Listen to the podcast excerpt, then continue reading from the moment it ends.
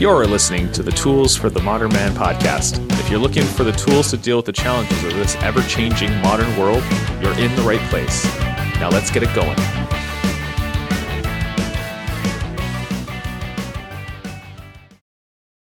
Welcome to the Tools for the Modern Man podcast. I'm your host, Pete Beskas, and today I'm going to be talking about filling our own cup. Um, this is a concept that you hear a lot of, you know, self-help people, personal development. It's about taking care of yourself before you are able to take care of other people. There's that, you know, old saying that on an airplane, when the emergency air drops, to make sure to say, you know, fasten your own before you help your children or the other passengers. Um, and that really is the theme that I've been coming across a lot today. Um, it was funny because it all kind of started with one text message or one email message I got where I was reaching out to an old colleague and they just responded back, retired, enjoying life. And I see this a lot. Um, we are all waiting for retirement. We're all waiting for something in the future so that we can start to enjoy ourselves, start to enjoy life because every day is a little bit, you know, in, in when you're in the thick of it with parents, with children, every phase of our life has different stressors and we're always waiting for that when this is over i'll enjoy myself then. And i think for us specifically it's that feeling that we always have to be doing something. We always have to be productive. We always have to be showing up. And we drain and deplete ourselves. And we and we see this over and over and over again with our energy levels with what we take on with the broad shoulders that most men associate themselves with protectors of the family providers the pillars the, the cornerstones the you know the strong ones. And what happens is that we get chiseled down over time. Um, and we stop taking care of ourselves. We are pouring ourselves and putting our energy into everybody and everything else around us and yet we forget to take time for ourselves and what does that look like? What does it even look like to fill up your own cup? And how does it manifest in your day to day life? Well, I know that for me personally, in my experiences, I definitely lean in more towards helping people, giving people my time, being extra hand, you know, trying to solve all the problems because that's my strength. That's what I'm really good at. I'm good at solving problems. And what happens is that I lose sight of the things I like to do, and I pretty much will sacrifice my time and my wants so that I can help the people around me. And then it doesn't happen overnight. I think it happens over time. And you start to see it slipping away from you. And the more you move away from all the positive things and all the um, cup filling activities, you basically get to a point where you're completely drained. And i think this is what leads to burnout. This is what leads to dis you know dissatisfaction um, resentment in your life in your relationships in the things that you do. And today i was in a, in a men's call and we were all just talking about what does it do? What can we do to help fill our cup right?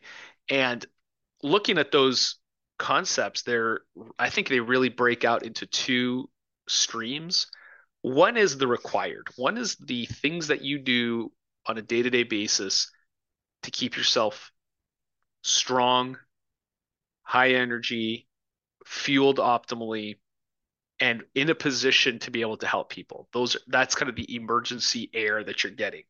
So for most of us, that's going to be some sort of movement or exercise. That's going to be hydration, you know, drinking your water, maybe reducing your alcohol. Um, the other one being energy which is making sure you get proper sleep and good sleep. You know, the, the last one's kind of fuel, putting things into your body that helps to keep you active and energetic and, you know, reduce kind of the, the crap that we put in our body. Those are the required. But what about filling your cup as it pertains to joy and happiness and excitement? And those that sometimes we don't see them as necessary are so necessary for us to enjoy our life now versus waiting till we're retired to enjoy it. And I think it's funny because I fall prey to this all the time. Like this is me. You know, I'll try to do try to try to stay regimented, try to stay disciplined, to do all of the things, and then I forget to go and have fun. I forget to go and put, insert joy into my life, and how that shows up for me is I can be hanging out with my family and not appreciate and not really enjoy that moment because I'm not I'm just feeling like obligations entering all the time. And I think we when the question is, you know, actually when the question is posed, what brings you joy? When you're feeling worn out, when you're feeling kind of in that burnout phase, it's really hard to find joy. It's really hard to find something that you like to do. And I like to kind of ask a couple of questions of myself, and I ask it of other people too. It's the idea of what did you enjoy doing as a child? What are some of the things you liked to do when you were a kid? Was it ride a bike? Was it go swimming? Was it climbing? Was it running? Was it what did you like to do? Was it playing sports? Um, for me, I love sports. I love sports. It's like if I can be in a competitive environment playing ping pong, I'm having a good time. So for me, playing tennis is one of those things that I really, really enjoy. It really helps to fill my cup. One, because it's athletic, one, because I'm moving, you know, another because I get to interact with other people. It's just my it's my break for me. And when I get that time, I come back filled up for joy, right? This is these are things that can sustain me for the next week, for the next few days. It's not something I have to do every day, even though I'd love to, but it's something that if I do frequently, it makes me happy. And it's that joy component that I think a lot of us relinquish. And I was talking about this earlier today as well with another group of you know group of guys and I also love going for a coffee and sitting on a patio and watching people. I don't want to interact. I don't want to chat them up. I just want to sit there and see kind of life happening and just be in the middle of the energy. And I really enjoy that. For me, that's really recuperative. And I, it's something I've really been missing this summer because, you know, I'm at home with the kids, they're all over the place. And I, you know, can sometimes feel that trapped in your own house feeling. And I'm sure a lot of women can relate to this one. Um, those of you who probably working at home with your kids in the summer are probably feeling that as well. And it's that idea that sometimes we just want to get out of our environment and change the scenery. And that's another way to fill your cup. Change your scenery. Go somewhere nice. Go to a park that you really like to sit in. Um, you know, go to a coffee shop that's beautiful or where there's but I love this one coffee shop where everyone's around me is like, you know, just just uh, it's a pretty environment, you know. Another thing too are the hobbies that we do. The the way that we kind of engage our brain but aren't the distracted engaging your brain. I think the way I separate the two is kind of doom scrolling on your phone versus playing on the guitar.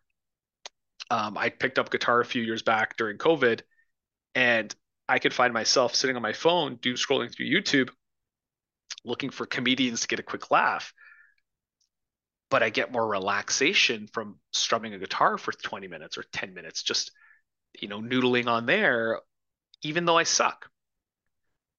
And it's those little things and it's that changing of the environment and it's engaging in something you really like that you can start to put together and stack them so that you're experiencing a little bit of joy every day.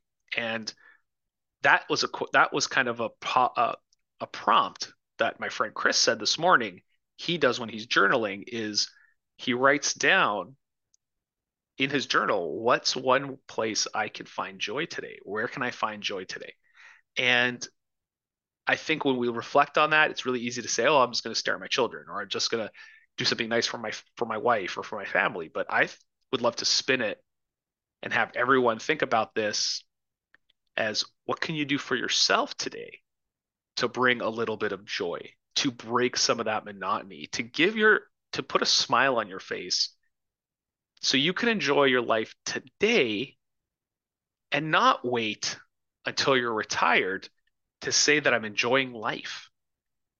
Cuz that's a scare that scares me. That's always scared me. the idea that I have to wait for the future to enjoy my life, and I know I've fallen victim to it a thousand times. When I get there, I'll be happy. And that kind of thinking is always going to disappoint you because you're never going to be happier there. You're going to be a different happy. You're going to have different challenges there. So the real key is finding little bits of happiness now. We all have stress. We all have obligations. We all have expectations. But find some time in your schedule to reconnect with somebody, to reconnect with yourself, to go smell a flower, to go stare at some dogs in a park, to go for a walk and grab an ice cream. Just something that's solely for you that will put a smile on your face. That's all I've got for today. I really hope you guys take this to heart. Go out there and start making some joy happen in your life. And I will talk with everybody next week. Take care. Bye bye. Thank you for listening to the Tools for the Modern Man podcast. If you like what you heard today, drop me a review on iTunes or share it with a friend. And if you want to learn more about working with me, you can always look me up at www.petebeskas.com. Thanks and see you all next week.